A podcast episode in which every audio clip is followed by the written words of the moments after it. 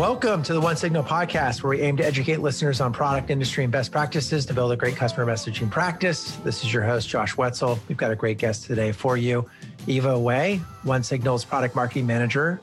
We appreciate you joining us today, Eva. Welcome to the One Signal podcast. Thanks. Really happy to be here. You joined One Signal in August. You're coming up on your second quarter now. you know, you've got this tremendous background. We're excited to have you on the team. Can you walk us through kind of some of the things you did and uh, how you got here. Thanks. Yeah, of course. So I most recently came over from Shift, a consumer startup, and I led the growth team at Shift. So as part of my job there, I oversaw our performance marketing, our lifecycle marketing, as well as um, our partnerships as well. So one of the domains that I was really involved with hands-on was our lifecycle marketing. So thinking through our customer journey, how do we message them at each point and move them along to the ultimate goal, which was getting them to either purchase or sell us their car. And as part of that, you know, just got really interested in messaging and how timely and relevant messages really have a big impact in getting people to act. It's cool. I know we didn't talk about this before, but I just realized looking at your background. So you have an operations kind of engineering undergrad degree. You obviously did you did the MBA route after you know mm-hmm. half half a dozen years outside of college. What led you in the the marketing realm? Yeah, for sure. So from my financial experience, what that really brought was like a really rigorous analytical background. And there's a pretty big parallel between how you think about data in the financial realm and how you think about data on the more kind of like tech marketing side of things. At Shift, I was part of the growth team. So that's one of the I guess like more newfangled groups where it's really at the intersection of marketing, analytics, and product. And I think it was a really natural fit just given my more uh, analytical background. Personally, I've always been pretty interested in behavioral psychology. So, how people think and what kind of like biases and heuristics we all use in our decision making. And I think that with marketing and growth, you really have the opportunity to be close to the consumer and really be able to try to like understand their thought process as they're interacting with your business or your product. Yep, that's cool. I'm a big believer that mindset and background ultimately is going to take over and and dominate marketing teams in the future. If you just look at everything's becoming automated in terms of either buying on the buy side or even the journey itself, it is come down to science, right? It's just a modeling equation. And then we'll eventually realize we have to flip back over because the the art part of it will be de-emphasized. And yeah that's for another podcast another time. So we both live and breathe this and and we're biased in terms of the quality and importance of one signal but it is the most widely used customer messaging solution particularly around push in an app hundreds of thousands of of apps hundreds of thousands of websites. And obviously the the product offers email and recently added sms so really want to talk today about how SMS plays into kind of how you think about it for customers and what is it, you know, what is it helping and why a mobile app or a website, why it behooves them, why they should be thinking about and, and testing this or just straight up implementing it as an important part of their their channel. So, first question is why SMS? Yeah, it's it's a good question. One of the reasons why I'm so excited for SMS launches it just opens up a, a, lot of possibilities for really engaging with our customers. If you think about it, we have such a personal relationship with our phones. For a lot of people, you know, the first thing we do in the morning is we check our phone. The last thing we do at night is check our phone. Whether that's good or bad, it's probably for a different discussion, but we just have like a very intimate relationship with our phones. What's really exciting about SMS is it's a way to communicate with your customers in a mobile first way. And it's different from, you know, you can do so with mobile push, you can do so with in-app messaging, but both of those require you to have an app. You know, for some companies, businesses, that's really not really a viable solution for them. You know, they might not have the resources, they might not have the technical capabilities to build out this app. And with SMS, you can directly get to your consumers to their phones and communicate with them in a mobile first way. So you don't need to have an app. Even some companies, when they do develop their app, you know, it's they might face friction to get customers to download their app. So I think it's a way to bypass kind of like those app requirements and really uh, communicate with your customers. It's also really interesting because, you know, One Signal is a global business. We have customers all over the world. And if you think if you think about it, the majority of people in the world don't have a smartphone. So it's a way to communicate with those people on a global scale, even when they don't have a smartphone. Yep. Well, is is that true? The majority don't have a smartphone.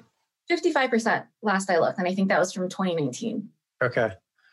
I guess I need to figure out what the definition of a smartphone is. I feel like with this Huawei devices and the Samsungs and and the, especially in India where I've spent some time, it's like there's all these unique devices. But I think it's that's a really important point actually you made there, Uh, which I want to highlight is, you know, building an app is is a lot of work, it's effort. And quite frankly, if you look at engagement around apps, you really need to be a strong utility, right? You need to be something that's they're checking weekly, if not more frequently, for it to actually take a place in our in our hearts and minds and for us to use it regularly. And so therefore, if you build an app, getting people to use it is is not easy and particularly for a lot of services. And so it really makes sense to have a strong mobile responsive, you know, HTML5 website and then layer in messaging where you can. But in iOS, you can't do push notifications from your website. And so SMS is a really great channel to add into your mix to be able to build that ongoing relationship, keep them engaged, bring them back in, Let's talk a little bit about, you know, some of the the use cases that you see as crucial for SMS. Like are there specific things that really pop, you know, for SMS versus other channels per se?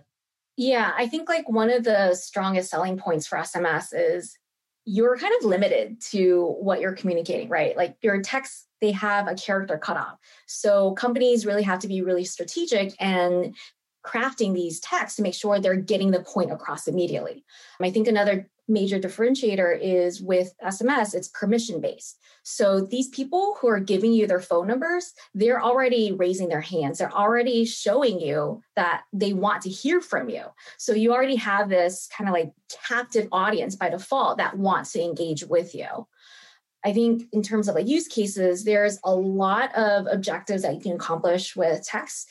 People, we've seen companies use text to convert prospects, to drive more purchases, to increase brand loyalty, and more. And this is all tied to why SMS is such a strong contender to fit into your marketing strategy. Yeah. So, for one, people are very highly engaged. SMS has the highest open engagement rates of the marketing channels.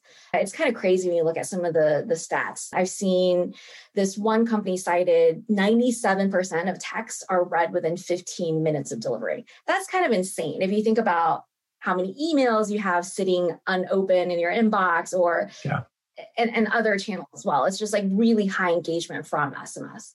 Also, it's really effective. So there have been studies that have been conducted, and they show that consumers will redeem SMS coupons 10 times more likely than other types of coupons.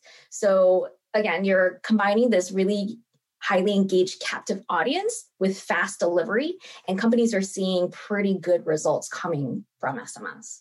Yeah, both great points about the engagement. I, I think it's it's the area where we've had quite a bit of success with push as well on the open engagement rates because it is real time to in your device. You know, the engagement's much higher and it's truly opt in, which is true with SMS as well. The coupon thing is really cool. And I've noticed this, it's taken off in the last six months around e commerce where they're asking for, I'll give you 10% off coupon for giving opting in to, to receive text messages from you. And that seems to be a really popular kind of play, if you will, for for e-commerce or anyone trying to drive a transaction of some sort. Exactly. And it gives you an opportunity to have kind of like a deeper relationship with your SMS subscribers. So you can send them, you know, an SMS community only sale or a special discount just for your SMS subscribers.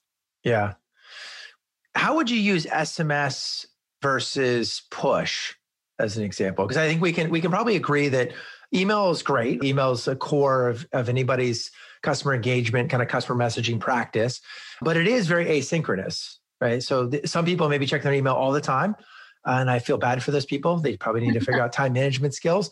But most people are checking it, you know, particularly personal emails like a couple times a day. And, you know, so you may miss something, it might take a day. So you're not going to send like an email for, you know, something you need someone to take an action immediately. Whereas push and SMS are very much real time. And quite frankly, like they should be used in that fashion. So let's isolate a little bit with push and SMS. Like, how do you think about the differences between those? Yeah, for sure. So, one thing is SMS is permanent. It's not as ephemeral as push. For example, you get a push notification, you click into that, and that notification kind of disappears, right? Yep. With SMS, the message that you're sending, there's a permanence to it. So I think like that's one interesting aspect of SMS where you can also really use it to bridge the gap between online and offline, right? If you send them an SMS, you can actually use that to drive in store visits. So, for example, you can be a coffee shop and you can send them a text, say, Hey, we haven't seen you around for a while. Show this to your barista and get a free coffee. With push, because of that ephemeral nature, you can't really do that.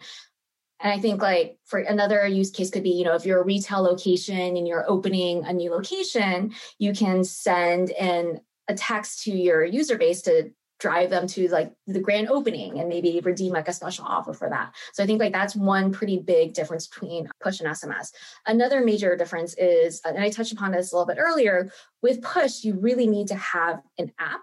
And you were pretty spot on in when you mentioned that apps require a lot of work. There is constant like updating that you need and you have to like be able to match your web capabilities with your app capabilities. A lot of companies, you know, speaking from personal experience at Shift, we did have an app and it got out of date with the rest of our website pretty quickly. And we actually ended up deprioritized our app in a bit to the extent that we had most of it It's not a native app, but it just launches kind of like the web version. It's a, yeah, it's a web view within the application. Yeah, exactly. I think when the developers first launched app, they didn't realize or foresee how much work goes into maintaining the app.